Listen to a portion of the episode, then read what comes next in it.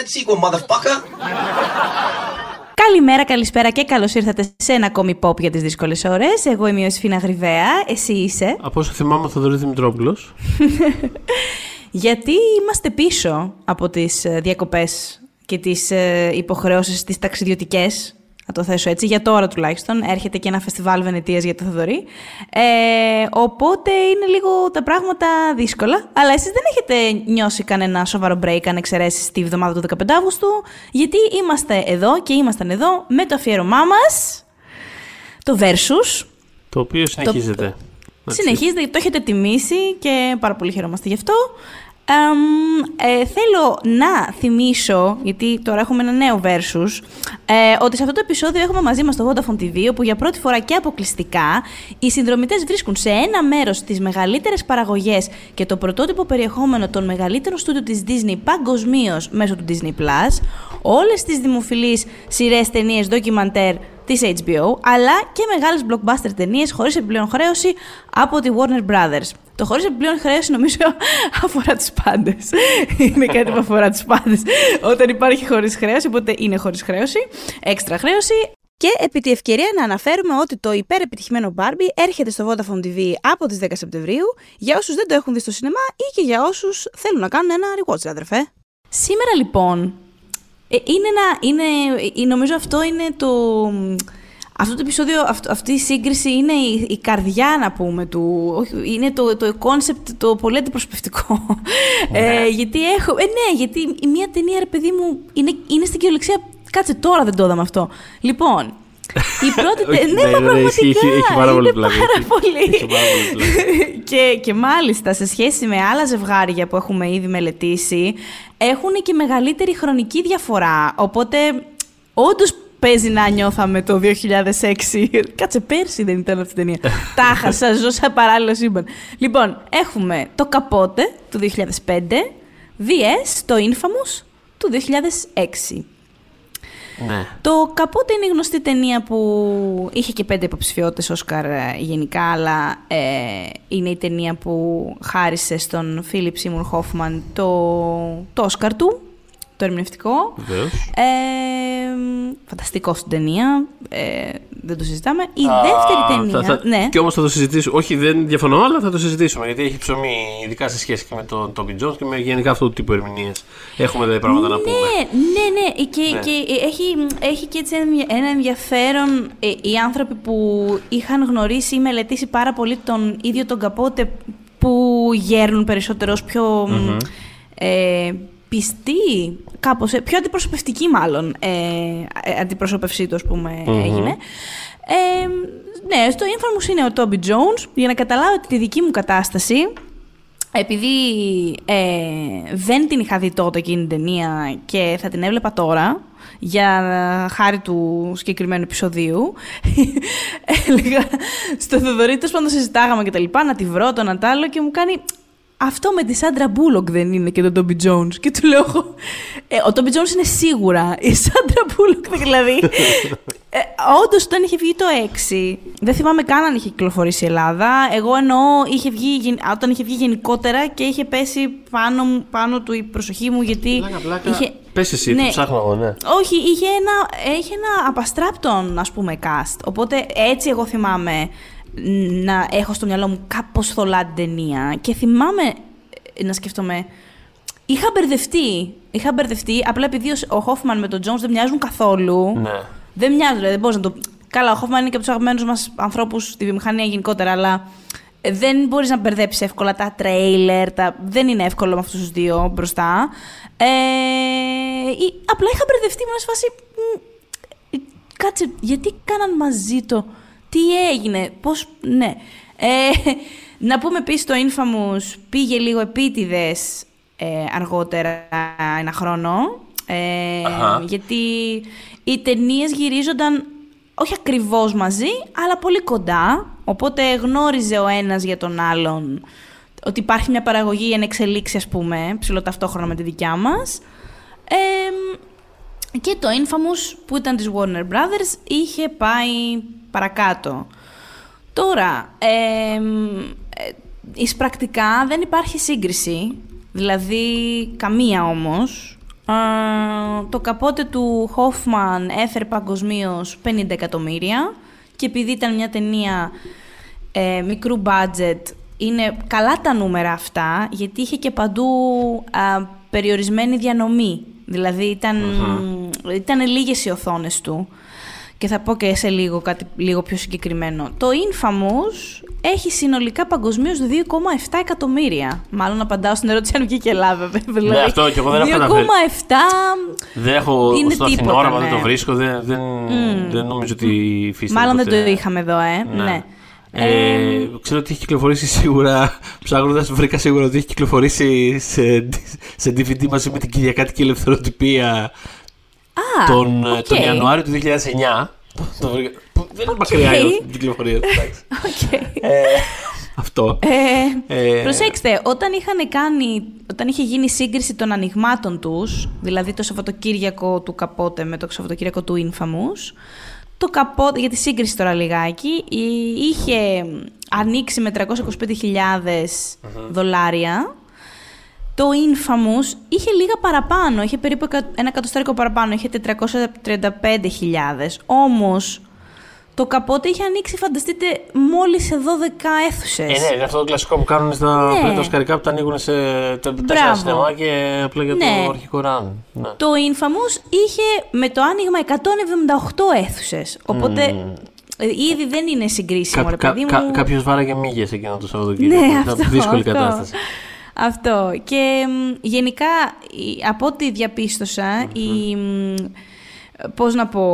της Warner Brothers, ας πούμε, η αποστολή, πες το έτσι, το είχαν βάλει στον εαυτό τους ένα task, να διαλέξουν τι στρατηγική θα ακολουθούσαν. Υπήρχαν δύο, ας πούμε, στο τραπέζι. Η μία ήταν να κάνουν έτσι λίγο piggyback την επιτυχία του Καπότε. Ναι.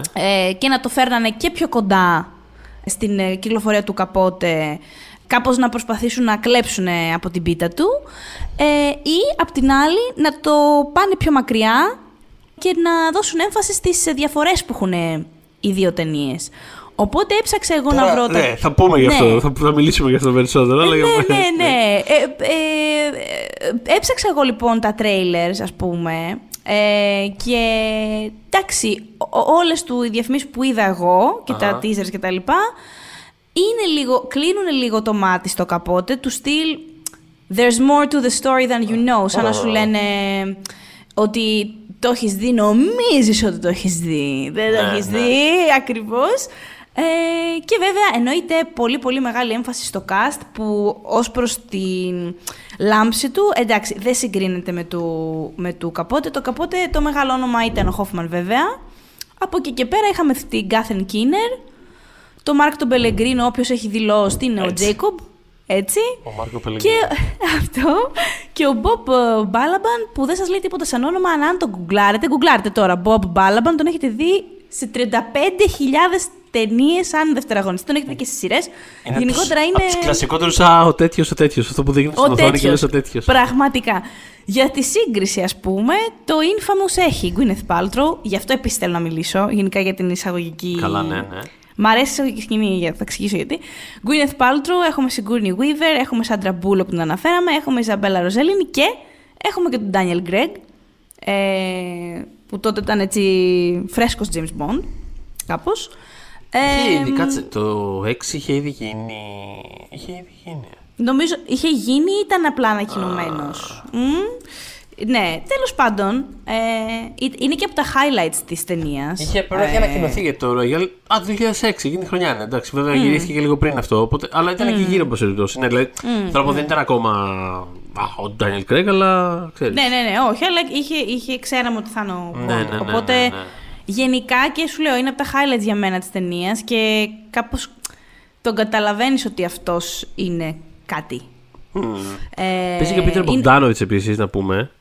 Σωστό. Παίζει τον άλλον δολοφόνο, τον κάνει ο Λι Πέις. Ναι. Εμφανίζεται κάπου η Hope Davis. Sigourney Weaver την είπες, νομίζω. Την είπατε. Ο Jeff Daniels, αυτά τα κλασικά, τα τηλεοπτικά. Τώρα εγώ και θα σου πω λίγο το authority, ας πούμε. Ξέρεις, το authority, το δεν θα ξέρεις. Και πόσο του πάνε αυτά, εντωμεταξύ. Πάρα πολύ του πάνε αυτά. Ο άνθρωπος γεννήθηκε για να παίξει. Πραγματικά. Πραγματικά.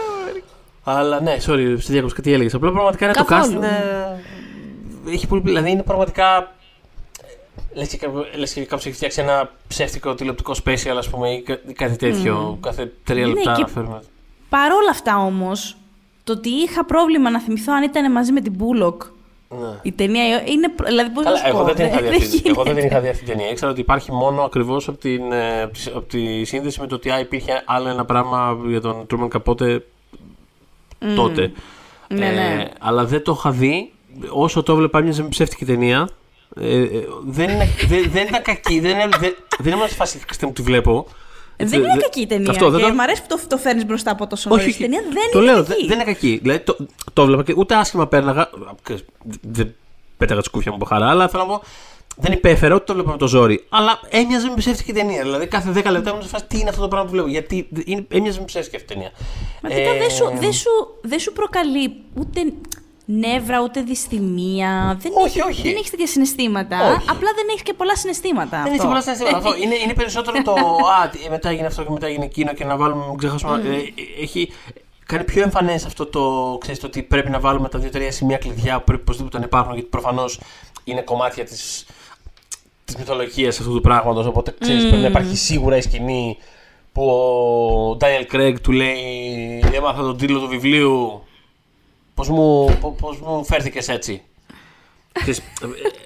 Δεν εμφανές ότι υπάρχουν κάποια τέτοια σημεία πολύ βασικά που έχει πλάκα, γιατί ξέρεις, υπάρχουν αντίστοιχα και στην άλλη ταινία. Οπότε περιμένω να δεις πώς θα παρουσιαστεί στην κάθε εκδοχή. Αλλά ναι, στο Infamous ήταν πιο. Ξέρεις, μην ξεχάσουμε να προσθέσουμε αυτό, μην ξεχάσουμε να προσθέσουμε και εκείνο. Και κατά τα άλλα, πείτε τα, ξέρεις. Αυτό, αλλά κύλαγε, δηλαδή δεν είναι ότι την έβλεπα και έλεγα τι είναι αυτό το πράγμα που έχουν κάνει. Όχι, δεν είναι και, ρε παιδί μου, έχει κάπως ενδιαφέρον στη σύγκριση το γεγονός ότι πάνε με την ίδια ακριβώς προσέγγιση, ενώ δεν είναι μια ταινία, όπως δεν ήταν και το Capote, που ξέρεις, γεννήθηκε, έζησε, πέθανε. Ναι, δεν αυτό είναι κλασικό biopic. Μπράβο, είναι αυτό το που έχουμε συζητήσει πολλές φορές και σε αυτά τα biopic που μας αρέσουν καμιά φορά, τα λίγο πιο. Τα προτιμάμε λίγο αυτά. Ναι, αυτά που κάνει. Αρκετά τα προτιμάμε. Αυτά τα τύπου Παύλο Λαραΐν που κάνει καμιά φορά, που ξέρεις, τα βιογραφικά, που πιάνει μια στιγμή, ένα Σαββατοκύριακο, μια οπτική, ένα αυτό και λέει: ξέρεις, θα κάνω τώρα μια άποψη, ας πούμε. Και είναι και τα δύο αυτά. Για τη διαδικασία της δημιουργίας του In Cold Blood, συγκεκριμένα. Ακριβώς. Δηλαδή, είναι ένα χρονικό, ναι, είναι ένα χρονικό για τα χρόνια που ο Capote, ας πούμε, εξερεύνησε και έγραψε εν τέλει το In Cold Blood, το οποίο αυτή η διαδικασία, ας πούμε, περιείχε το ταξίδι του στο Kansas για να εξερευνήσει τη δολοφονία μιας οικογένειας, της οικογένειας Κλάτερ το 1959, από δύο τύπους, τον Dick Hickok και τον Perry Smith. Ο Greg που συζητάμε τώρα είχε παίξει τον Smith, που γενικότερα είχε μια ιδιαίτερη σχέση με τον Capote. Τώρα οι απόψεις και διήστανται, ξέρεις, που τελικά έφτασε αυτή η σχέση. Και δύο ταινίες, ας πούμε, επικεντρώνονται σε αυτό, δηλαδή σχέση Capote και Smith, πολύ, και το πώς αυτή χτίστηκε η σχέση μέσα από συνεντεύξεις που του έπαιρνε από τη φυλακή, και ας πούμε η προσέγγιση, πες το έτσι, και των δύο είναι, εκμεταλλεύτηκε δημοσιογραφικά ο Capote μια κατάσταση, μιλάμε για μια γνήσια φιλία ή κάτι άλλο επίσης που υπήρχε στην ατμόσφαιρα, είναι και τα δύο, δηλαδή είναι ένας συνδυασμός. Πάνω κάτω οι ταινίες έχουν την ίδια ιδέα, ρε παιδί μου. Σκέφτονται το ίδιο πράγμα. Έχουμε αυτόν τον τύπο, ρε παιδί μου, ο οποίος, ξέρεις, είναι ένας επιτυχημένος συγγραφέας σε αυτούς τους λίγο aesthetic κύκλους εδώ στις coastal elites. Τι ωραία, στον Σόνα, κύριε Truman, μας τύλο που τα γράφετε. Πρέπει να στα κούφανε και τα λοιπά. Δεν ξέρω γιατί δεν περίμενα να ακούσω τη λέξη στον Σόνα από σένα. Ναι, τέλειωσε όσο μου αρέσει. Ξαφνικά αυτός είναι σε φάση. Τι καθόμαστε εδώ πέρα και κάνουμε αυτές τις μπουρδες και τα λοιπά και παθαίνει ένα fascination, ας πούμε, με αυτό το έγκλημα, χωρίς καν ακόμα να ξέρει ποιος είναι αυτός το στοχείο. Δεν ήξερε καν, ας πούμε, ότι ήταν ένας ολόκληρος Daniel Craig από πίσω, οπότε είναι σε φάση, α, κάτσε να το συζητήσουμε το θέμα. Ήτανε... Κάτι έχει γίνει εκεί πέρα. Θέλω να πάω εκεί να το ερευνήσω. Σε ένα σκηνικό άλλο από αυτό εδώ, το τωρινό μας, ας πούμε. Ναι. Πώς έχει αλλάξει, πώς έχει επηρεάσει τη ζωή εκεί πέρα, ας πούμε, αυτό το πράγμα. Πάει και τους κάνει κάποιες ερωτήσεις που τον κοιτάνε λίγο σαν εξωγήινο, για πολλούς λόγους τέλος πάντων τον κοιτάνε σαν εξωγήινο, ας πούμε, τον άνθρωπο. Ναι, ήταν σαν εξωγήινο. Αλλά ναι, ξέρεις, ένας στους λόγους είναι και το ότι ξέρεις, δεν θυμάμαι τώρα. Ούτε ακριβώς την ερώτηση, ούτε σε ποια ταινία ακριβώς τη βλέπουμε, αλλά που είναι λίγο. Σαφέστατος, έτσι. Αλλά που είναι. Θα σου πω κάτι, το είδα. Τις είδα τις ταινίες πριν πάω διακοπές. Οπότε και το ότι θυμάμαι ποιος παίζει την κάθε ταινία θαύμανε, λοιπόν. Αλλά. Που είναι αυτό το, ξέρεις, το έχει επηρεαστεί, ας πούμε. Μάλλον θέλετε. Πώς το ρωτάει, ρε γάμο το. Κάτι τελείως προφανές, κάτι τελείως. Και το κοιτάει ο Τζεφ Ντάνιελς ή ο αντίστοιχος της άλλης ταινίας, τέλος πάντων. Σαν να το ρώτησε. Ναι, προφανώς θέλουμε να τους πιάσουμε. Προφανώς μας έχει ταράξει εδώ πέρα τη ζωή. Δηλαδή, ξέρεις. Έχει δηλαδή λίγο και την προσέγγιση του ότι πάει αυτός λίγο να δει. Α, είναι άνθρωποι εκεί πέρα. Είναι. Πώς το αντιμετωπίζουν, ας πούμε, αυτό το πράγμα. Οπότε έχει τρομερά ενδιαφέρον ότι και οι δύο ταινίες πραγματικά έχουν το ίδιο angle και. Σε μεγάλο βαθμό έχουν, ξέρεις, τις ίδιες σκηνές κάπως γυρισμένες αλλιώς, δηλαδή. Ξέρεις, στο Infamous, ας πούμε, κάποια είναι λίγο πιο... Είναι λίγο πιο παιχνιδιάρικο, ας πούμε, όχι λίγο, είναι πολύ πιο παιχνιδιάρικο. Είναι πολύ πιο... Γενικά, είναι πιο κωμικό το πρώτο μέρος, σίγουρα. Και θα πω το πρώτο...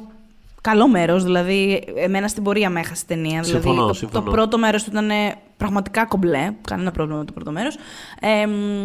Από τη στιγμή που πάει στο Kansas, ας πούμε, είναι πιο comedic το take. Τον δίνουνε τύπου σαν cowboy για να ταιριάξει έτσι με το περιβάλλον. Τον φωνάζουν, τον αποκαλούν πότε μαμ, η lady, τέλος πάντων είναι ναι. Και γενικότερα έτσι παίζει με την γκαρνταρόμπα που ήταν έτσι πιο εξτράβαγγα, ήταν γνωστός ο Καπότε, ήταν έτσι πιο εξτράβαγγα κτλ. Ενώ στο Καπότε το μόνο νάτζ, ας πούμε, σε αυτή την πλευρά του χαρακτήρα του ήταν, που να θυμάμαι τέλος πάντων, κάποια στιγμή νομίζω φοράει ένα φουλάρι, ο Χόφμαν, ας πούμε, και τον κοιτάει καλά-καλά ένας ερευνητής του στυλ. Τι είναι αυτό το φουλάρι που μας έχει έρθει όλα εδώ πέρα έτσι. Υπάρχει και μια διαφορετικότητα στην δομή. Δηλαδή το Infamous είναι πολύ... είναι δομημένο γύρω από συνεντεύξεις ανθρώπων που μιλούν για το Capote. Ναι. Δηλαδή, η Harper Lee, ας πούμε, οι γνωστοί συγγραφές που υποδίεται η Bullock. Ναι, ο Jack Dunphy. Και η Catherine Keener επίσης, για να κάνουμε και τις τεχνολογίες. Σωστό. Gore Vidal κτλ. Το Capote είναι πιο straight σε αυτό, δεν έχει αφηγητή. Έχει την αρχή, τη μέση και το τέλος, το οποίο είναι και ανοιχτό, ας πούμε, κάπως. Και το Infamous έχει στο περίπου ένα. Πες το έτσι ανοιχτό τέλος, απλά έχεις σου δίνει μια καλύτερη εντύπωση για το πού θα κατέληγε η ζωή του. Δηλαδή είσαι πιο σταθερός εκεί. Και εντάξει, νομίζω η πιο μεγάλη διαφορά είναι στο πώς αντιμετωπίζει τη σχέση που είχε ο Truman, ο αληθινός, με τον Perry Smith. Ναι. Που λέμε για τον Greg. Το Capote είναι. Του παρουσιάζει μια πολύ δυνατή, αλλά είναι πλατωνική η σχέση. Το Infamous πάει παρακάτω. Υπάρχει ένα φιλί, ας πούμε. Είναι... Τώρα, ναι. Είναι radical, σαν διαφορά αυτή. Να πούμε ότι, να πω απλά στο Capote, τον Perry Smith τον παίζει ο Clifton Collins Jr. που επίσης, πάλι σαν αυτό που λέγες πριν, δεν είναι από τους διάσημους τοπιούς, αλλά επίσης πολύ, πολύ, πολύ χαρακτηριστική φάτσα.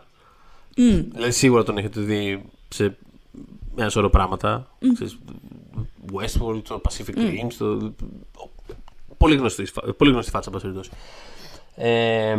Και ναι, όντως υπάρχει διαφορά εκεί στο πόσο, ας πούμε, ξέρεις, κάνει lean-in η ταινία, στο πώς θα απεικονίσει τη σχέση τους αυτή.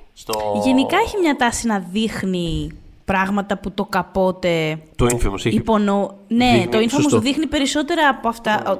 Το Capote πιο πολύ υπονοεί. Το Capote πιο πολύ υπονοεί, το άλλο ναι, είναι πιο πολύ. Ναι, έχει μια πιο πολύ τάση. Ναι, δηλαδή είτε δείχνει πράγματα περισσότερο, ότι και μετά έγινε αυτό και μετά έγινε εκείνο, και αυτό που λέγαμε πριν, παιδί μου, ότι είναι πιο εμφανές στο. Και θα τοποθετήσω εδώ αυτό το ιστορικό ανακδοτάκι, εδώ αυτό, εδώ εκείνο, το trivia, εδώ εκείνο. Είναι πιο τέτοιας δομής. Και ακόμα και το πρώτο κομμάτι που μιλάνε και εξηγούν πολλά για τον Capote, που ξέρεις, είναι. Δηλαδή υπάρχει ένα ενδιαφέρον γύρω από τη μορφή του και θα το συζητήσουμε, ναι, θα το εξηγήσουμε, θα πούμε πράγματα, ας πούμε. Έχει μια τέτοια προσέγγιση. Ενώ το άλλο είναι πιο. Λίγο πιο. Ψάχνει λίγο χρώματα από πιο μακριά, ας πούμε, κάπως. Που το κάνει αυτό ο Bennett Miller και μου αρέσει κιόλας. Θα μιλήσουμε, φαντάζομαι, και γι' αυτόν. Και έχει αυτό το πράγμα. Δηλαδή, ακόμα και στη σχέση των δύο, ας πούμε, του Capote με τον Perry Smith, μου αρέσει, ρε παιδί μου, που. Μ' άρεσε πολύ στο Capote που ουσιαστικά με το που τον πρωτοβλέπει, καταλαβαίνεις κατευθείαν ότι υπάρχει ένα fascination που δεν μπορείς να το τοποθετήσεις ακριβώς. Δηλαδή, δεν είναι ότι. Δεν σου λέει ότι έχει συμβεί αυτό, ούτε σου λέει μετά ότι. Συνέβη το και το και το. Είναι κατευθείαν νιώθεις, παιδί μου, την ενέργεια στο δωμάτιο. Δηλαδή κατευθείαν νιώθεις ότι. Ο Capote κάπως τον πρόσεξε, συναρπάστηκε από αυτή την παρουσία. Και το κατάλαβε και ο άλλος. Και το κατάλαβε και ο έτερος, ας πούμε, δολοφόνος. Το καταλαβαίνει κατευθείαν, όπως το καταλαβαίνουμε κι εμείς. Έχουν δηλαδή. Υπάρχει μια διαφορά στην. Σαφώς υπάρχει διαφορά. Ναι, καλά. Και νομίζω ότι οι πολύ μεγάλη. Λοιπόν, δύο μεγάλες διαφορές επίσης, σαν συμπέρασμα όμως, όχι που κάνουν οι ταινίες κάτι. Το Infamous για μένα δεν βρήκε ποτέ τον τόνο του. Δεν το βρήκε.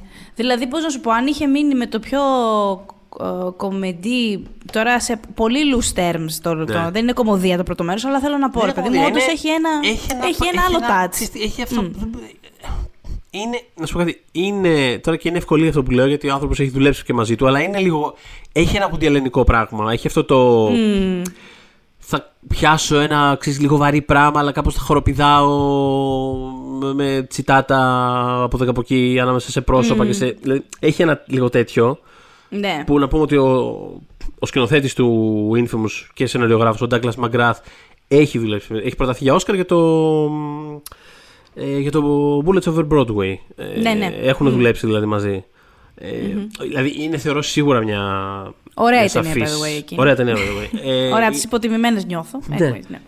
Είναι δηλαδή μια επιρροή που υπάρχει εκεί πέρα. Δηλαδή είναι ένας τέτοιος τόνος και είναι λίγο μια ευκολία να το περιγράψω, αλλά κάπως για να είναι κάπως πιο. Πιο ανάγλυφο. Ναι, λίγο. Ότι η μία ταινία πάει προς τα εκεί, ας πούμε, λίγο. Ή τέλος πάντων ένα μέρος της, γιατί όπως είπες, δεν κάνει commit σε αυτό το πράγμα, δεν είναι από την αρχή στο τέλος έτσι. Ενώ η άλλη είναι ένα πιο, ας πούμε, πιο λιγομίλητο ψυχολογικό. Όχι λιγομίλητο απαραίτητα, γιατί μιλάνε, αλλά μιλάνε όμως. Το έθεσες καλά πριν, ρε παιδί μου, είναι αυτό. Δεν σου κάνει νιανιά κάθε πράγμα που συμβαίνει ή κάθε κομμάτι του ψυχολογικού προφίλ του Truman η ταινία. Ναι, όντως, θα έλεγα ότι είναι πιο. Το Capote το ίδιο σου αρέσει εσένα, επειδή δεν το έχουμε συζητήσει. Ναι. Βασικά βρίσκω ότι είναι. Αυτό θα ήταν το δεύτερο που θα έλεγα απλά στον τόνο, ότι είναι πολύ πιο cinematic από το άλλο. Καμία σχέση, δηλαδή είναι τόσο. Τις άλλες ταινίες, οι συνθέσεις και γενικότερα η εικόνα είναι πολύ flat. Είναι πολύ, ρε παιδί μου. Δεν θέλω να πω τηλεταινία, αλλά δεν θέλω να το πω. Είναι λίγο τηλεταινία, εντάξει. Είναι κάπως έτσι. Το άλλο είναι ξεκάθαρα. Είναι μια πιο δυνατή κινηματογραφική εμπειρία, ας πούμε. Είναι πιο επίτευγμα κινηματογραφικό, ναι. Και σε βάζει πιο πολύ μέσα κιόλας αυτό που κάνει, θεωρώ. Δηλαδή, το άλλο είναι κάπως. Επειδή έχει λίγο αυτό τον τόνο στην αρχή, έχει και τα πολλά πρόσωπα. Αυτό, όταν σου έλεγα ότι μοιάζει με ψευτική ταινία, κάπως σε αυτό προσπαθούσα να αναφερθώ. Δηλαδή, αυτός ο περίεργος τόνος που έχει σε συνδυασμό με το ότι κάθε τρεις και λίγο εμφανίζεται κάποιο άλλο πρόσωπο που σου θυμίζει διαρκώς ότι παίζει. Πώς να το πω, δηλαδή δεν υπάρχει, ας πούμε, χάνομαι σε έναν κόσμο και θα σε πάρω μαζί, ας πούμε, εκεί πέρα. Και τώρα είναι η Σάντρα Μπούλοκ, η οποία παίζει ένα ρόλο. Και τώρα είναι η Sigourney Weaver, η οποία παίζει ένα ρόλο. Και θα κρατήσει το τσιγάρο και θα κρατήσει ένα βλέμμα. Και θα, δηλαδή, ξέρεις, παίζουν πάρα πολύ. Επειδή μου παίζουν πάρα πολύ. Και περνάνε ωραία, δεν το λέω αρνητικά. Ξέρεις, it's fine. Μια χαρά. Παίζουμε ένα θέατρο. Τώρα περνάμε ωραία. Ξέρεις, είναι λίγο θέατρο της Δευτέρας. Είναι λίγο μια κατάσταση που έχουμε μαζευτεί. Κάνω καθένα. Λοιπόν. Έλα, κλαπ, κλαπ, πάμε. Τώρα η Sigourney. Sigourney, έλα. Κάνε εσύ τώρα, Sigourney. Και θα έρθει αυτή στο κέντρο και θα πει λοιπόν. Θα κάνει 5 λεπτά το κομμάτι, θα χειροκροτήσουμε. Πολύ ωραίο, τέλειο. Πάμε. Hope Davis τώρα, πάμε. Έχει ένα τέτοιο πράγμα. Οπότε ξέρετε, δεν μπορούσα κι εγώ, ας πούμε, κινηματογραφικά. Κάπως με. Δεν μπορούσα να το πάρω πάρα πολύ σοβαρά, οπότε πέρασε ωραία. Ναι. Πάντως, επειδή τις πέρασες έτσι, τις έκανες έτσι μια περασιά όλες αυτές, να πω ότι στο ρόλο της Bullock, τη Harper Lee δηλαδή, η αρχική σκέψη ήταν να την παίξει η Julia Roberts. Εκεί να σας έβλεπα. Νομίζω ότι η ταινία θα έκανε ακόμα πιο cater, ειδικά τότε, ας πούμε, στο γεγονός ότι έχουμε την Star, ας πούμε, έχουμε την Julia Roberts. Όχι ότι η Bullock, δεν το συζητώ καν, απλά ίσα-ίσα πλέον, η Bullock έχει και ένα προβάδισμα, αλλά ναι, τότε ήταν πιο, ναι. Η άλλη ήταν πιο, ήταν το πιο τότε. Δηλαδή, οπότε ναι. Η Julia Roberts από αυτούς, τότε σίγουρα, τώρα είναι λίγο πιο περίεργα τα πράγματα, αλλά ναι, τότε ήταν λίγο, είτε την παίρνεις για να ρίξεις ένα ολόκληρο πράγμα πάνω της, με ένα Erin Brockovich ας πούμε, είτε την παίρνεις για να κάνεις ένα κλείσιμο του ματιού ότι α, είναι και η Julia Roberts εδώ πέρα. Ξέρεις, αυτό δηλαδή. Δεν μπορείς να κάνεις, με ένα στάρ τέτοιο μεγέθος δεν μπορείς να κάνεις κάτι ενδιάμεσο, ας πούμε. Δεν μπορείς να τύπου α, και η Julia Roberts κάνει ένα πέρασματάκι, ας πούμε. Δεν γίνεται. Ναι, οπότε ισχύει αυτό που λες. Επίσης, ο Γκρέγκ, εμένα μου άρεσε πολύ περισσότερο αυτός ο Σμιθ από τον Σμιθ της άλλης ταινίας. Να πω. Ναι. Είναι μια πολύ μαγνητική παρουσία. Ήταν νομίζω τότε και υποψήφιος. Και το θυμάμαι αυτό αμυδρά, γιατί από όταν έψαχνα τότε τον Greg ως Bond. Ναι. Δηλαδή ποιος είναι αυτό. Και θυμάμαι ότι ήταν υποψήφιος για την ταινία αυτή, για τα Independent Spirit bla bla Awards. Δεν το έχει πάρει. Πάρα πολύ σωστά, έχεις απόλυτο δίκιο, ήτανε. Είναι απίστευτο το. Γενικά είναι ένας αχταρμάς αυτή την ταινία μέσα μου. Ξέρω πολλά περισσότερα πράγματα για αυτήν από ότι. Είναι πολύ περίεργο. Δεν θυμόμουν να κάνω καλά την ύπαρξή της. Τέλος πάντων. Όλο λάθος. Εγώ αναρωτιέμαι. Είναι φοβερό. Αν δεν είχε υπάρξει το Καπότε. Δεν έχει γίνει, ρε παιδί μου. Πώς θα είχε πάει αυτή η ταινία. Γιατί έχει όντως. Ενώ έχει τα makings ενός. Μιας ταινίας που και να μην σκίσει στις αίθουσες, που θα πάει αξιοπρεπώς, που δεν θα βγάλει 2,7 εκατομμύρια παγκοσμίως, ας πούμε. Και μόνο για το cast, αν το μαρκετάρεις καλά, θα πάνε πολύ περισσότεροι στην αίθουσα. Μπορεί να βγουν και να σε βρίζουν, ας πούμε, δεν ξέρεις, αλλά νομίζω ότι θα είχε. Το πιστεύω ότι θα είχε πάει καλύτερα. Εγώ μόνη μου. Καθαρά τεχνικά μιλώ. Είναι πάρα τεχνικά, κατάλαβες τι εννοώ. Ναι, όχι, είναι πάρα πολύ πιθανό. Δεν ξέρω, περίεργη ταινία. Είναι από αυτές τις. Και τώρα, επειδή κοίταγα με αφορμή αυτό που είπες και για το βραβείο του, για την υποψηφιότητα τέλος πάντων του Daniel Craig, κοίταγα λίγο άλλες διακρίσεις αν έχει. Και διαπιστώνω ότι είχε παιχτεί στη Βενετία. Αλλά όχι στο επίσημο διαγωνιστικό. Δεν θα σου. Εντάξει, δεν ήταν διαγωνιστικό αυτή η ταινία. Αλλά είχε παιχτεί. Μ' άρεσε ο τρόπος που το είπες. Εντάξει, δεν ήταν στο διαγωνιστικό τώρα αυτή. Για το Θεό. Αλλά. Όχι, παίζανε και τρελές φόλες στο διαγωνιστικό της Βενετίας. Απλά όχι τέτοιο. Δηλαδή, πώς να το πω. Είναι πολύ. Οι αμερικάνικες ταινίες, ρε παιδί μου, στη Βενετία, αν είναι έτσι λίγο πιο μεγάλες, λίγο πιο ταρατατζούμ, φέραμε τώρα το τάγκ μας να το κατεβάσουμε για να πάμε τα Όσκαρ κτλ. Ναι, μπορεί να είναι φόλα, αλλά θα είναι τέτοιου τύπου ταινία. Αυτό δεν είναι τέτοιου τύπου ταινία. Είναι μια λίγο. Αυτό. Είναι λίγο μια πιο τραλαρή, ψιλοψεύτικη, πραγματιζόμαστε λίγο ταινία. Και πράγματι, όλο αυτό που προσπαθούσα να πω πριν, θα μπορούσα πράγματι να το έχω περιγράψει με έναν άλλο τρόπο. Που είναι ότι είναι η αμερικάνικη ταινία που βρίσκεται στο τμήμα οριζόντι της Βενετίας. Είναι αυτού του τύπου η ταινία. Συγγνώμη, τώρα το περιέγραψα με έναν τρόπο που θα το καταλάβουν 7 άνθρωποι, αλλά τέλος πάντων. Είναι, παιδί μου, αυτό. Είναι μια αμερικάνικη ταινία που θα βρεθείς στο οριζόντι και θα λες τώρα, θα το βλέπεις και θα λες τώρα δεν καταλαβαίνω. Είναι, δεν είναι κακό. Μια χαρά ταινία είναι, αλλά. Τι ακριβώς. Γιατί τη βλέπω τώρα εδώ πέρα. Γιατί το βλέπω εδώ, γιατί τι θέλουν τώρα αυτοί, τι περιμένουν από αυτή την ταινία. Ξέρεις, είναι λίγο μια τέτοια περίεργη κατάσταση. Οπότε ναι, είχε παίχτη εκεί πέρα, δεν είχε πάρει κάτι από ό,τι βλέπω. Κοίτα, είναι it's fine, είναι μια χαρά ταινία. Απλά είναι αυτό τώρα, βγήκε μετά ένα χρόνο από το άλλο, το οποίο ούτως ή άλλως, παιδί μου, το Capote μοιάζει πιο ταινία. Τώρα, όπως κάνω κάνεις. Ναι ρε παιδιά, για όνομα, εντάξει. Είναι αυτό που λες. Θα γνωρίσουμε, φαντάζεσαι κάποιοι από τους ακροατές. Γράψτε μας το Ποπίες Δύσκολες Ώρες στο Facebook, το group μας. Να είναι σφασί. Όχι! Το Capote, το Infamous είναι πολύ πιο κινηματογραφικό και φανταστικό και τέλειο. Και πώς το. Να βρούμε αυτόν τον έναν άνθρωπο που θα παγκοσμίως που θα τον κερδίσει μέχρι το τελευταίο τραγούδι. Όχι, δεν είναι, συγγνώμη, έχει πιθανός άνθρωπος, αλλά τέλος πάντων. Ναι. Συγγνώμη. Αλλά. Ναι, το Capote λοιπόν. Είχε και το. Πήρε και το Όσκαρ ο Philip Seymour Hoffman που είναι μια τεράστια παρουσία και πήρε και το Όσκαρ του. Κάπως επειδή μου φεύγει αυτή η χρονιά και νιώθω ότι εντάξει, οκ, έκλεισε αυτό. Το είπαμε. Ασχοληθήκαμε. Ναι. Τελείωσε τώρα. Ναι. Δεν ήταν καν στο ίδιο ας πούμε space. Ήτανε ένα τσικ μετά. Και ήτανε τώρα, παιδιά, ξέρεις, πέρσι ασχολιόμασταν 8 μήνες με αυτό το πράγμα. Ναι.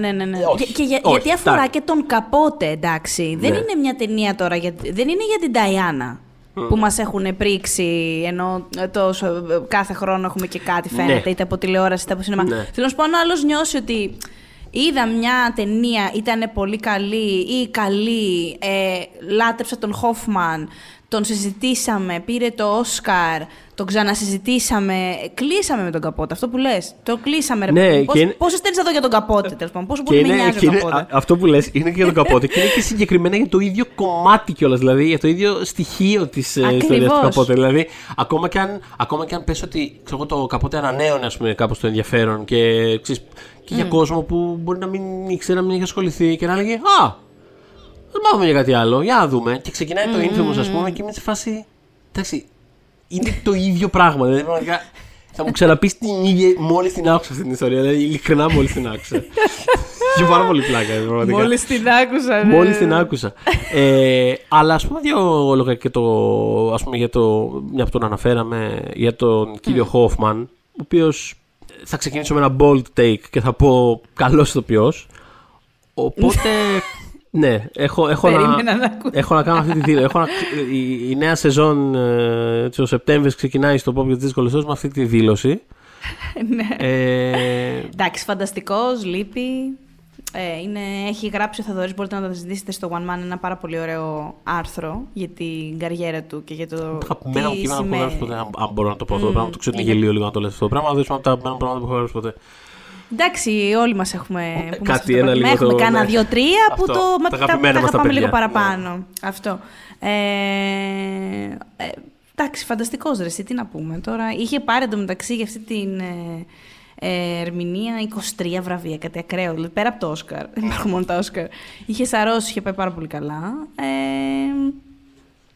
Και θα είχε ενδιαφέρον αν δεν είχε γίνει αυτό που έγινε και τον χάναμε τόσο νωρίς, να βλέπαμε ακόμα πιο. Είδαμε, προφανώς, αλλά ρε παιδί μου, επειδή ήταν περισσότερο δευτεραγωνιστής και μια χαρά ήταν εκεί, και βασικά ίσα-ίσα πιστεύω ότι οι δευτεραγωνιστές έχουν και μεγαλύτερο εύρος κάποιες φορές τους δίνεται. 100%. Και στην περίπτωση του κιόλας είναι αυτό, ρε παιδί μου. Πραγματικά τον πετυχαίνεις σε ταινίες που δεν θυμόσουν ότι είναι μέσα ή που δεν. Ακόμα και το θυμόσαστε να το έχεις συνειδητοποιήσει κιόλας ακριβώς. Και λες, όντω είναι ο Philip Seymour Hoffman. Ναι. Περνάς φανταστικά γιατί κάνει διαφορετικά πράγματα. Ξέρεις, είναι άλλο όταν είσαι τριγύρω, πιο καρατερίστας, λίγο το... Δεν έχεις και το βάρος ότι τώρα πρέπει να κάνω αυτό που κάνει σε αυτή την ταινία. Το κάνει. Ξέρεις, it's fine, τα κατάφερε. Αλλά θέλω να πω, έχει κάτι πιο απελευθερωτικό, ρε παιδί μου, το να είσαι στο τριγύρω και να κάνεις κάτι περίεργο, κάτι απρόσμενο, κάτι, ξέρεις, κάτι αψυχολόγητο ίσως. Αλλά αυτός είναι πραγματικά τόσο σπουδαίος που όπου και να βρισκότανε στην ιεραρχία σου μιας ταινίας, έκανε αυτό που έπρεπε. Εννοώ και με το παραπάνω, δεν το εννοώ ότι τα φέρνεις πέρας. Εννοώ ότι, παιδί μου, χρειαζόταν να πάρει μια ταινία πάνω του. Έπαιρνε μια ταινία πάνω του. Έκανε αυτό που έκανε σε αυτή την ταινία, στο Καπότε. Μπορούσε να είναι περιφερειακός και πλάνα να έχει ένα περίεργο πραγματάκι και να το κάνει όλη την ταινία με αρακλίδικα. Το έκανε και αυτό, ξέρεις. Δηλαδή. Ήταν ο κακός στο Mission Impossible 3 χωρίς ψήγμα ψυχολογίας. Δεν είναι απλά σε φάση. Και τώρα απλά θα σε κάνω να χεστείς απάνω σου και δεν θα εξηγήσω τίποτα. Το έκανα και αυτό. It's fine. Μπορώ να κάνω όλα, παιδιά. Ναι. Οπότε εδώ έχουμε αυτό το. Έχουμε το πιο πρωταγωνιστέ. Το πιο. Το πιο πρωταγωνιστέ. Και εν τέλει επέστρεψε στο άλλο του mode περίπου. Δηλαδή τον επέστρεψαν, νομίζω κιόλας. Δεν ξέρω ο ίδιος. Ναι. Αλλά ας πούμε στις επόμενες. Ανέφερες το Mission Impossible. Είναι πλαϊνός ο ρόλος. Ναι, προφανώς. Στο Charlie Wilson's War, μιας που είπες και Σόρκιν πριν, κεντρικός ρόλος, αλλά στο πλάι. Στο πλάι, ακριβώς. Ναι. Συνεκδοχή... Συνεκδοχή, ναι, πάνω. Απλά ξέρεις, είναι από αυτές τις ταινίες που είναι τόσο χτισμένος ο κόσμος τους και αυτό που κάνουν το σύμπαν τους, τέλος πάντων, που κάπως, ξέρεις, όλοι οι χαρακτήρες είναι κάπως τα πετσαρία μέσα σε αυτόν τον κόσμο. Δεν είναι εύκολο πράγμα, δηλαδή. Δηλαδή και πάνω σου να είναι ταινία, δεν είναι εύκολο πράγμα. Δεν είναι ένα συμβατικό δράμα που μπορείς να κάποιος θα αναδειχθεί, ας πούμε. Ναι, και να κουνήσεις ένα χαρακτήρα, να τον πας από το α στο β κτλ. Δεν είναι ένα τέτοιο πράγμα. Είναι πάρα πολύ δύσκολο να κάνεις αυτό που έκανε και εκεί. Και δεν έχει, ναι, είναι άλλου τύπου. Κεντρικός ρόλος. Μετά ήταν στο Doubt που ήταν καταπληκτικός. Θα την ξαναδώσετε, δεν θυμάμαι καθόλου. Όχι, θα σ' αρέσει. Αυτό έχει καλογεράσει η ταινία. Λατρεύω τον Τζον Πάτρικ Χάνλεϊ, δεν θέλω να τον έχω ξαναφέρει στο podcast. Νομίζω πως όχι. Λατρεύω ό,τι έχει κάνει. Το Joe vs. The Volcano είναι από τις αγαπημένες μου ταινίες όλων των εποχών. Το Sir Nicolas Cage Classic του Norman Jewison, σπουδαία ταινία. Και έχει κάνει και τον Doubt αυτός ο άνθρωπος, μας περιπτώσει. Και έχει κάνει και αυτή τη σχιζοφρένεια την προπέρσινη με την Emily Blunt και τον Jamie Dornan στην Ιρλανδία που νόμιζε ότι είναι μέλισσα. Αυτό τι τρέλα! Λοιπόν, έχει κάνει αυτό. Το οποίο το βλέπεις και πραγματικά νιώθεις ότι παθαίνεις εγκεφαλικό βλέμμα σε αυτή την ταινία. Δηλαδή αποκλείεται να συμβεί αυτό το πράγμα που βλέπω αυτή τη στιγμή. Δεν γίνεται να αναλύσει μια ταινία. Αχ, είχα πιάσει με ψυχολογία και τώρα με την τζάκηση δεν μπορώ τώρα. Λοιπόν, συγγνώμη για αυτό την παρένθεση. Απλά με αφορμή τον Doubt θέλω να πω ότι λατρεύω τον John Patrick Hanley. Τον λατρεύω. Οπότε. Το Doubt είναι η μόνη ταινία για την οποία δεν έχω ισχυρή άποψη. Και νιώθω ότι κάπως την είχα δει τότε και δεν την είχα προσέξει. Κάπως, ξέρεις, κάπως την είχα αφήσει να μου φύγει. Ήμουν σε φάση που δεν μπορούσα τους ηθοποιούς που παίζουν πάρα πολύ. Κατάλαβες. Ναι. Meryl Streep ηρέμησε και τέτοια. Αλλά θα το ξαναδώ. Είχε ίσο, θα πω, μέρος με τη Streep και την Adams. Ήταν τα τρία main πρόσωπα και ήταν κάπως διατρία η ταινία με έναν τρόπο. Δηλαδή δεν ξεχώριζε περισσότερο κάποιος, ούτε η Streep, αν με ρωτάς. Απλά ξεχωρίζει η Streep γιατί είναι η Streep. Και όλοι θα πάνε να δουν την ταινία για τη Streep, με αυτή την έννοια. Αλλά σεναριακά δεν είναι. Κάπως ισότιμο όλο. Το Ides of March του Clooney, πάλι πλάι. Το Moneyball. Που επειδή μιλάμε, είναι του ίδιου σκηνοθέτη, είναι του Bennett Miller και το Moneyball, που το αγαπώ πάρα πολύ. Και εσύ, αν θυμάμαι καλά. Τα αγαπώ πολύ αυτή την ταινία. Αυτό. Και μετά πάμε στο Master, που εκεί είναι πολύ ιδιαίτερη περίπτωση. Για μένα, ρε παιδί μου, ναι, είναι πολύ σαρωτική η ερμηνεία του Phoenix, αλλά δεν μπορεί, δηλαδή όποτε είναι στη σκηνή ο Χόφμαν, για μένα την κλέβει. Γιατί όχι ότι κάνει κάτι άλλο, όχι ότι κάνει κάτι καλύτερα. Δεν κάνει κάτι καλύτερα. Απλά είναι τέτοιος ο χαρακτήρας του. Τόσο υποδόρει όλο αυτό το πράγμα που συμβαίνει και το κάνει τόσο καλά. Και αυτό, χωρίς αυτό το πράγμα, καταραίει και η ταινία τέλος. Δηλαδή η ταινία αυτό ζητάει από αυτό. Να είναι, ξέρεις, το πιο μαγνητικό, χαρισματικό πρόσωπο που έχεις δει ποτέ σου και που χωρίς να ξέρεις γιατί θα τον ακολουθούσες. Ναι. Αυτό είναι το όλο. Δηλαδή, ξέρεις, ναι.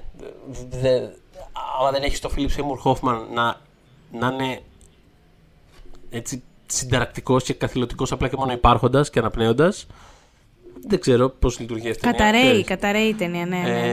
Δεν σε πείθει. Και μετά είχε και τα Hunger Games που έπαιζε τον Πλούταρχ. Μια χαρά, ωραιότατος. Και γενικότερα κάποια στιγμή ίσως τα άξιζε, δεν ξέρω με τι αφορμή βέβαια, να πιάσουμε σε ένα επεισόδιο αυτές τις ταινίες. Γιατί ως blockbuster, young adult κτλ. Ξεχωρίζει πολύ. Με μεγάλη χαρά τις έπιανα. Έχει πολύ ενδιαφέρον. Έχουμε αφορμή. Καλά να είμαστε βέβαια. Το prequel αυτό τώρα. Μπράβο, θα βγει το prequel.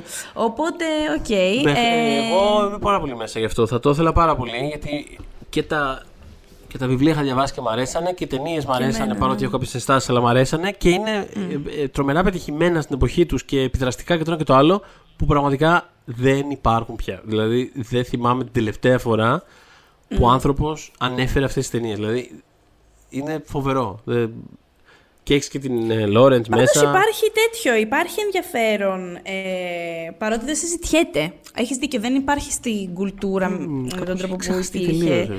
Ναι, πολύ πιθανό να έχει να κάνει με το έχουν βγει 170.000 δυστοπικά teen πράγματα στις πλατφόρμες. Πολύ πιθανό. Ναι, βεβαίως.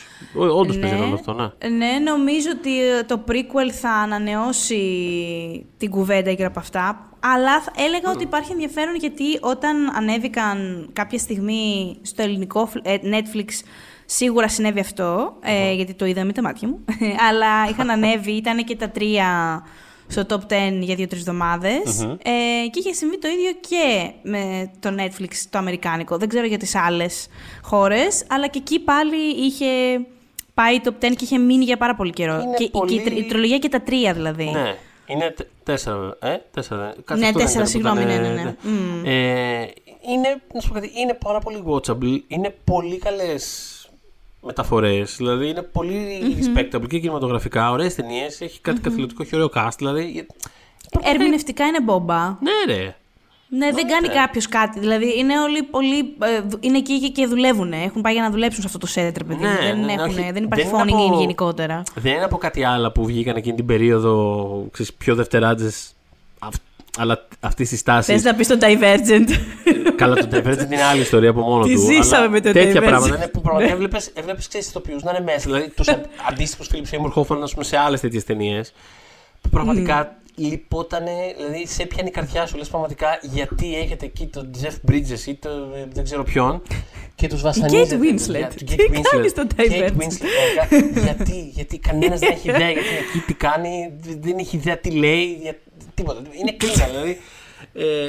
Το Divergent, επίσης να ασχοληθούμε. Να σου πω κάτι, άμα ασχοληθούμε με το Hunger Games, θέλω μετά να ασχοληθούμε με το Divergent, γιατί δεν τελείωσε ποτέ. Δηλαδή, αυτό και μόνο είναι. Δηλαδή, είναι φανταστικό. Κάτι αδιανόητο, δεν ξαναγίνει το πράγμα. Είναι. Μπορούμε να κάνουμε ένα επεισόδιο για τα Hunger Games και ένα δεύτερο επεισόδιο για όλα τα υπόλοιπα τέτοια. Ωραίο. Αυτό, ώστε να μην μείνει παραπονούμενο και το Divergent. Ωραία, μπράβο. Για πείτε μας, θα ακούγατε κάτι τέτοιο στο pop για τις δύσκολες ώρες, ξέρετε, να κάνετε στο Facebook κλπ. Ναι. Αυτός ήταν ο Philip Seymour Hoffman. Και ναι, τέλος πάντων, έχει λοιπόν, ξέρεις, θες να πει μια τέτοια καριέρα να... Καλά, θες. Χέστηκες πραγματικότητα. Τι πήγες να πεις. Ναι, πήγα να πω ότι ξέρεις, κρίμα να μην έχει Όσκαρ αυτή της τοπιός. Απ' την άλλη, στην πραγματικότητα, δηλαδή κάπως το είπα αυτόματα, δεν με νοιάζει στην πραγματικότητα πάρα πολύ, αλλά τέλος πάντων ωραίο είναι να έχει και ένα Όσκαρ να θέτει στο ποιός, να λες ότι ξέρεις. Ναι, και το έχει αυτή την ταινία μας, στο οποίο πράγμα, δηλαδή είναι αυτό, κάπως κοιτώντας αυτή την όντως εν τέλει ιδιάζουσα κάπως φιλμογραφία, δηλαδή για ένας από τους, δεδομένου ότι έχει και τη φήμη, ρε παιδί μου, ως ένας από τους σημαντικότερους της γενιάς του, ας πούμε. Γενικότερα από τους τοπιούς γενιάς του, θεωρώ ότι δηλαδή είναι πολύ κοινά αποδεκτό ένας από τους σημαντικότερους. Δεν νομίζω ότι θα βγει κανείς να σου πει Εγώ αρνούμαι να υπερτιμημένος. Ναι, έλα μου ντε, ποτέ δεν έχουν πει υπερτιμημένο. Ποτέ στη ζωή μου δεν το έχω δει αυτό. Αυτό ακριβώς. Δεν νομίζω ότι κανένας άνθρωπος θα πει όχι. Ο Φίλιπ Σέιμουρ Χόφμαν δεν είναι στην ελίτ των μεγαλύτερων ερμηνευτών των Αμερικάνικων στεμά. Αλλά πράγματι δεν είναι ότι είχε πάρα πολλούς προφανείς ρόλους για τους οποίους θα έλεγες ναι, βεβαίως. Είναι δυνατόν να πήρε Όσκαρ πρωτοτρικού για αυτόν τον ρόλο. Δεν έχει πάρα πολλά τέτοια. Γιατί έκανε πιο. Ξέρεις. Και αυτό είναι πράγματι, ρε παιδί μου, είναι. Είναι το πρωταγωνιστέ το σκαρικό του, παιδί μου. Είναι το. Και τώρα θα κάνουμε τη μίμηση. Εγώ με κουράζουν όλα αυτά. Δεν τα μπορώ πάρα πολύ. Δηλαδή είμαι λίγο. Δεν τα γουστάρω. Αλήθεια είναι αυτό. Δεν με νοιάζει. Δηλαδή ακόμα και όταν ξεκίνησε να μιλάει, κάπως μου φάνηκε δεν χρειάζεται. Δεν με νοιάζει. Είναι μια σύμβαση όλο αυτό το πράγμα που βλέπουμε. Δεν χρειάζεται να μιλάς έτσι. Αλλά έχει. Του δίνει, ρε παιδί μου, κατευθείαν ένα μυστήριο και μια βαρύτητα και μια τραγικότητα που δεν σε αφήνει να σκεφτείς για πάνω από 2 λεπτά ότι κάνει μια μίμηση. Δεν, δηλαδή, που η πρώτη μου αντίθεση ήταν αυτή. Ήταν το. Τώρα ολόκληρος Φίλιπ Σέιμουρ Χόφμαν τώρα και κάθηκε κάτω να μιμήσεις. Γι' αυτό τον έχω. Αυτό μπορεί να το κάνει οποιοδήποτε. Μιμήσεις. Ναι, ξέρεις, είναι αυτό. Ναι. Αλλά νιώθω κατευθείαν, παιδί μου, ότι έχει. Το πάει κάπου πολύ πιο βαθιά. Είναι πολύ κομμή την ερμηνεία. Είναι. Μιλώντας για μιμήσεις πάντως, ναι. Γέρνει στον Toby Jones, πώς να πω, ο τίτλος του «Τα πήγες καλύτερα ως προς το ποιος ήταν ο Capote in real life», ναι. Πάει σε εκείνον, όχι από μένα, γιατί δεν νοιάζει κανέναν δική μου γνώμη, αλλά... Οι φαν του ίδιου του Capote, όχι ως συγγραφέα, ενώ οι άνθρωποι που τον έχουν μελετήσει. Ναι, ότι τον μελέτησε όλο τον. Όχι τον μελέτησε καλύτερα. Και οι άνθρωποι που τον γνώριζαν εν ζωή, είναι καλύτερος στο να μοιάζει, να μιλάει, να περπατάει, να είναι ο Capote. Δηλαδή, εάν για κάποιον είναι στοιχείο σημαντικό το να μοιάζει ο ηθοποιός, όχι μόνο μοιάζει εμφανισιακά, αλλά. Και σαν ιδιοσυγκρασία αυτό που πάει να σου φέρει, εάν είναι απαραίτητο στοιχείο για κάποιον στις βιογραφικές ταινίες αυτό, υποτίθεται ότι ο Jones το κάνει καλύτερα και είναι κάπως unanimous αυτό το συμπέρασμα. Από αυτούς που έχουν δει το Infamous, δηλαδή, καταλάβατε, δεν είναι πολύ. Αλλά επειδή... Ανάμεσα στις 100 θεατές του Infamous συμφωνούν. Ναι. Αυτό ήταν 29 κατασκευαστές πλυντηρίου. Λοιπόν. Αλλά εντάξει, η αλήθεια είναι ότι οι hardcore άνθρωποι του Capote, γιατί ήταν και ένας συγγραφέας ο οποίος γεννούσε πάθη. Δηλαδή, αν ασχοληθείς με τον Capote, έχω καταλάβει ότι είναι μια λαγουδότρυπα και δεν βγαίνεις από εκεί. Και για τη ζωή του εννοώ, το ποιος ήταν, ποια ήταν η σχέση του, πόσο πολύ ξεχεζόταν με τη Μέριλιν Μονρό, τέτοια πράγματα. Αυτοί όλοι αγαπάνε περισσότερο το Capote σαν ταινία, αλλά τον Toby Jones ως εκπροσώπηση του Capote, ας πούμε. Αυτό είναι το συμπέρασμα. Ναι. Εγώ πάντα σε αυτή τη λογική είμαι, άμα θες να δεις κάποιον να μοιάζει με τον Capote, βάλε βιντεάκι και ξέρεις, δεν μου λέει... Αλλά ναι, το σέβομαι. Δηλαδή, είναι προφανώς μια προσέγγιση. Πήρε αυτή την προσέγγιση και την πέτυχε και άριστα, μπράβο. Με αυτή την έννοια. Μπράβο, πραγματικά. Ο άλλος κάνει, θεωρώ, κάτι λίγο πιο πολυεπίπεδο, πιο ουσιώδες. Αλλά... Η ταινία όλη εκείνη, μωρέ. Γιατί επειδή ανέβησε και τον Bennett Miller και το Moneyball είναι φανταστικό, το είπαμε, και το Foxcatcher μου άρεσε. Το Foxcatcher δηλαδή... επίσης δεν είναι που θέλω να ξαναδώ. Έχει όντως πολύ μεγάλο ενδιαφέρον. Δεν είναι... Έχει λίγο προβλήματα. Έχει και δεν θα τρελαθείς, όπως επειδή την είδα ψήλο πρόσφατα, την είδα πρόπερση με μια αφορμή, δεν θα το επανεξετάσει και θα πεις όχι, είναι άξιος συνεχιστής του Moneyball, ας πούμε. Αλλά όχι, είναι μια χαρά, είναι κομπλέ, είναι πραγματικά ωραία. Και οι ταινίες του Bennett Miller έχουν κάτι, ρε παιδί μου, έχουν κάτι μεστό και ανθρώπινο μέσα. Έχει πάντα, δηλαδή, είναι πάντα κάτι λίγο πιο... Έχουν λίγο πιο... Κάτι από αυτό που θα περίμενες. Λίγο πιο ανθρωπιά, λίγο πιο σκοτάδι. Κάτι, ένα τσίκ. Είναι ενδιαφέρον σκηνοθέτης. Χωρίς να είναι, ας πούμε, σκηνοθέτης που θα χτιστεί κάλτ γύρω από το όνομά του, γιατί κάνει κάτι πάρα πολύ εμφανές και εντυπωσιακό, αλλά είναι καλός σκηνοθέτης. Και... Ξέρεις τι δεν ήταν εμφανές. Συγγνώμη μου, δεν θέλω να σε διακόψω, γιατί ολοκλήρωσε τη σκέψη σου. Κάτι πήγε. Δεν είναι εμφανής και γι' αυτό μου αρέσει εν τέλει το τι κάνει. το Infamous με την αρχική του σκηνή. Α, μπράβο. Κάπως πρέπει να το καταλάβει. Το Gwyneth Paltrow. Ναι, δεν ανακαλύπτουμε εδώ πέρα την πυρίτιδα, δεν έχω να πω κάτι. Αλλά ξεκινάει η ταινία και βλέπεις την Paltrow να τραγουδάει, τέλος πάντων, σε ένα καμπαρέ. Είναι η τραγουδίστρια του καμπαρέ και έχει πάει εκεί ο Capote με τη φιλενάδα του που παίζει η Sigourney Weaver να την παρακολουθήσουν, να πιούν, να φάνε κλπ. Σε εκείνη τη φάση δεν ξέρεις καν ότι είναι ο Capote. Προφανώς ξέρεις γιατί έχεις το τρέλερ και ξέρεις ποιος παίζει τον Capote. Αλλά θέλω να σου πω, δεν έχει συστηθεί. Δεν έχει συστηθεί στην ταινία, ναι. Καθόλου. Ανοίγει η εικόνα, μπαίνεις η κάμερα, μπαίνεις στο καμπαρέ, κάθεται ο κόσμος, σερβίρεται μπλα μπλα μπλα. Κάθεται και ο Capote και βλέπεις μετά είναι η προσοχή στην Paltrow. Και έχει σημασία το γεγονός ότι δεν ξέρεις πόσο μεγάλος είναι ο ρόλος της. Οπότε τι γίνεται, τραγουδάει και κάποια στιγμή. Είναι λίγο σαν να συνειδητοποιεί τους στίχους που λέει. Ουσιαστικά μιλάει για μια ερωτευμένη γυναίκα που ήταν πάρα πολύ ευτυχισμένη με τον άνθρωπό της μέχρι που τον πλησίασε κάποια άλλη και εν τέλει τον κέρδισε, πες το έτσι, κάπως έτσι είναι η στίχη.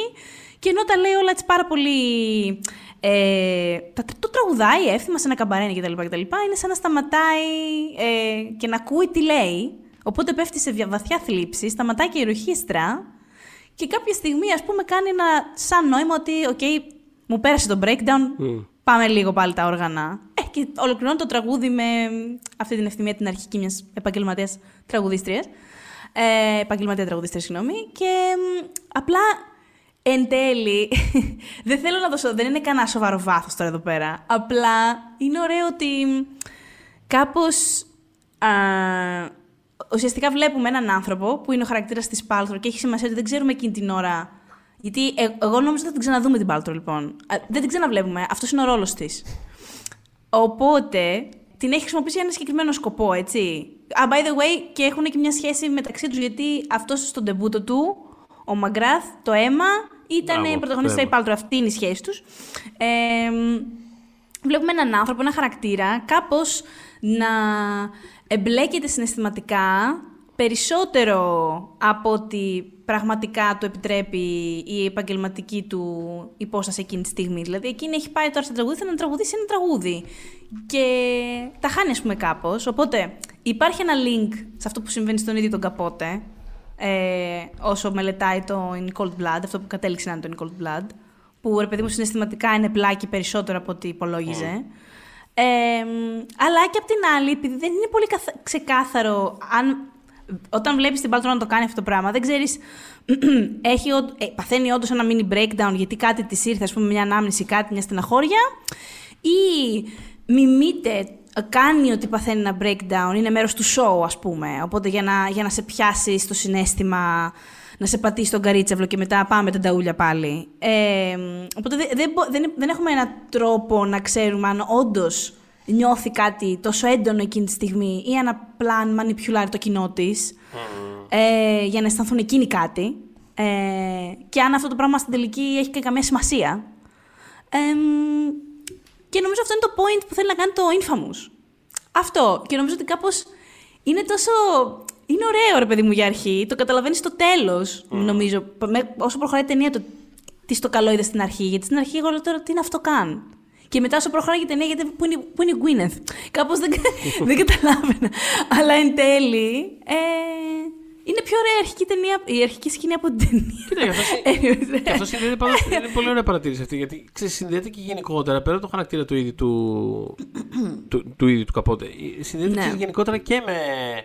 εμάς ως κοινό, ξέρεις, και τον τρόπο με τον οποίο είμαστε μέσα σε μια ιστορία και ξέρεις, τραγουδάει αυτή, περνάμε ωραία εμείς, ξέρεις, σε κάποια φάση έχεις ένα λίγο τι είναι αυτό που βλέπω, this is very disturbing, γιατί με έχει συνεπάρει, ας πούμε, αυτό το πράγμα, το οποίο είναι μια γενικότερη, ας πούμε, μεγάλη κουβέντα σε σχέση με το entertainment που κάπως μας διασκεδάζει μέσα από τέτοιες θεματικές και όλο το true crime που έχει επακολουθήσει κτλ. Πολύ σωστό. Πολύ μεγάλη αυτή η κουβέντα, την έχουμε κάνει αρκετές φορές, έχουμε γράψει, έχουμε κάνει, έχουμε δείξει, δεν ξέρω. Και στο reel της εβδομάδας στο Instagram reel μπορείτε να δείτε στο One Man κάπως αγγίζουμε το συγκεκριμένο πράγμα, το true crime. Εγώ είχα γράψει σχετικά κάποιες σκέψεις σε ένα κείμενο με αφορμή την σειρά του HBO, το HBO Max, το The Suitcase. Επειδή και αυτό κάπως σχολίαζε τον εαυτό του σαν true crime, τέλος πάντων εκεί πέρα είχα βρει την ευκαιρία και είχα βάλει μέσα διάφορες σκέψεις πάνω στο θέμα. Γενικότερα δεν είμαι φαν του είδους. Αλλά αυτό είναι τώρα λίγο ξεφεύγει. Αλλά είναι μια. Κάπως υπάρχει αυτό το πράγμα μέσα σε αυτές τις ιστορίες. Ειδικά ξέρεις, σε αυτή που αφορά έναν άνθρωπο ο οποίος δεν είναι ξέρεις, ένα straight retelling μιας αληθινής ιστορίας εγκλήματος. Είναι η ιστορία ενός ανθρώπου ο οποίος συναρπάζεται από ένα έγκλημα, εμπλέκεται συναισθηματικά με τους ανθρώπους που είναι μέσα σε αυτό το έγκλημα και μετά το ξανααφηγείται, το ξαναδημιουργεί και το δίνει σε εμάς για να το παρακολουθήσουμε. Και κάπως αυτό το πράγμα εξ ανάγκης δημιουργεί μια κατάσταση που σε βάζει στη διαδικασία να σκεφτείς λίγο και εσύ τι κάνεις μέσα σε όλο αυτό. Οπότε και αυτό έχει πολύ ενδιαφέρον. Χωρίς απαραίτητα οι ταινίες να κάνουν κάτι εντυπωσιακά μέτα με αυτό το υλικό, αλλά ακόμα και αυτό που σχολίασες, ρε παιδί μου, για το κομμάτι της Paltrow, εμένα με οδήγησε σε αυτή τη σκέψη. Ξέρεις, δηλαδή υπάρχουν αυτά τα πράγματα μέσα και έχει πολύ ενδιαφέρον. Απλά κάποιοι τα κάνουν καλά και κάποιοι τα κάνουν καλύτερα, μωρέ. Και κάποιοι δεν τα κάνουν καλά. Πώς να σου πω. Ας πούμε, θεωρώ ότι το Black Mirror, ας πούμε, το πήγε πολύ καλά με αυτό. Το δεύτερο του επεισόδιο ήταν το Loch Ness. Ναι. Που άγγιξε πάνω. Που άγγιξε, που επίσης όμως ήταν πολύ σκεπτικό απέναντι στην. Ακριβώς. Ξέρεις, είναι κάποιες αφηγήσεις που προβληματίζονται από το γεγονός ότι είναι τέτοιες αφηγήσεις. Και αυτό έχει. Ναι. Ότι αυτό έχει πολύ μεγάλο ενδιαφέρον. Ισχύει. Δεν ξέρω, έχουμε κάποιες άλλες σκέψεις σχετικά με αυτές τις ταινίες που πραγματικά. Ξέρεις, επειδή δεν είχα δει ποτέ το Infamous και δεν θυμόμουν ελάχιστα το Capote. Ελάχιστα. Ενώ ξέρεις, τα πολύ βασικά παχές γραμμές. Πραγματικά ήταν πάρα πολύ αστείο το πόσο είναι το point αυτού του mini-series που κάνουμε τώρα. Δηλαδή είναι. Ναι, είναι πάρα πολύ. Είναι το πιο versus, νομίζω. Ναι. Μόση ιστορία. Είναι ίδιο. Δηλαδή, ακόμα και το πιο κοντινό ήταν νομίζω το Armageddon. Όχι, το Armageddon με το Deep Impact που το Deep Impact φτάνει μέχρι ένα σημείο που ακολουθεί πολύ το Αρμαγεδόν. Θα στείλουμε την αποστολή, δηλαδή, ξέρεις, και μετά είναι μια άλλη ταινία. Οκ, ξέρεις, είναι μια άλλη ταινία. Αλλά αυτό ήταν πραγματικά. Οκ, εντάξει, κάτι άλλο έχετε να μας πείτε, δηλαδή. Η αλήθεια είναι αυτό. Αλλά για να σου απαντήσω, η αλήθεια είναι ότι δεν έχω άλλες σκέψεις. Γιατί δεν είχα ποτέ ιδιαίτερες σκέψεις για καμία από τις δύο ταινίες με την έννοια. Καλά. Το Infamous δεν το είχα δει και το Capote δεν το είχα βρει. Είχα βρει εκείνον memorable, όπως τον έβρισκα σε ό,τι έκανε, ακόμα και σε κάτι τέτοιο, ναι, που δεν είναι αυτό που το συνόψες πολύ καλά πριν, ξέρεις. Αλλά δεν είναι για μένα ιδιαίτερα memorable ταινία. Είναι μια ταινία που ξέρεις αυτό λίγο, ότι είναι καλή εκπροσώπηση, ας πούμε, και του Bennett Miller του σκηνοθέτη και του biopic σαν τέτοιο και του Philip Seymour Hoffman σαν το κτλ. Αλλά ξέρεις, άμα ήθελα να δω ένα biopic δεν θα βλέπω ποτέ αυτό. Άμα ήθελα να δω μια ταινία του Bennett Miller δεν θα βλέπω ποτέ αυτή. Άμα ήθελα να δω μια ταινία του Philip Seymour Hoffman δεν θα βλέπω ποτέ αυτή. Οπότε ξέρεις. Τέλεια. Είναι αυτό. Αλλά είναι ωραίο. Είναι οκ. Τρία στεράκια, ξύπνησα να το πω. Ωραία ταινία. Ναι, μωρέ. Μια χαρά, μπράβο. Και για εκείνη τη χρονιά, αν είναι κάποιο biopic να είναι, ρε παιδί μου, στα Όσκαρ, γιατί το θέλετε πάρα πάρα πολύ, εντάξει, ας είναι αυτό, δεν έγινε τίποτα. Δηλαδή, δεν είναι. It's fine. Ας είναι η ταινία αυτή. Οπότε, από μένα είναι αυτά. Οπότε αυτά, ναι, εκεί από μένα. Θα συνεχίσουμε για την επόμενη εβδομάδα. Έχουμε ακόμα μερικές τέτοιες ιδεούλες μέχρι να επανέλθουμε στην επικαιρότητα. Μέχρι να επανέλθουμε ωστόσο στην επικαιρότητα, θα ήθελα να θυμίσω, έτσι, γιατί άλλη είναι η επικαιρότητα για μας, είναι ότι σε αυτό το επεισόδιο είχαμε μαζί μας το Vodafone TV, μην ξεχνιόμαστε, στο οποίο θα βρεις περιεχόμενο για όλους, μικρούς και μεγάλους, λάτρες του animation, των υπερηρών, των blockbusters, των ντοκιμαντέρ, των πιο δημοφιλών ταινιών ή σειρών και των μεγάλων πρεμιερών. Όλα σε ένα μέρος στο Vodafone TV. Χαμός. Να θυμίσω ότι μας ακούτε Spotify, Apple Podcast, Google Podcast και μας βρίσκετε φυσικά όποτε θέλετε για να πιάσουμε κουβεντούλα στο Facebook group Pop για τις δύσκολες ώρες. When we make that sequel, motherfucker!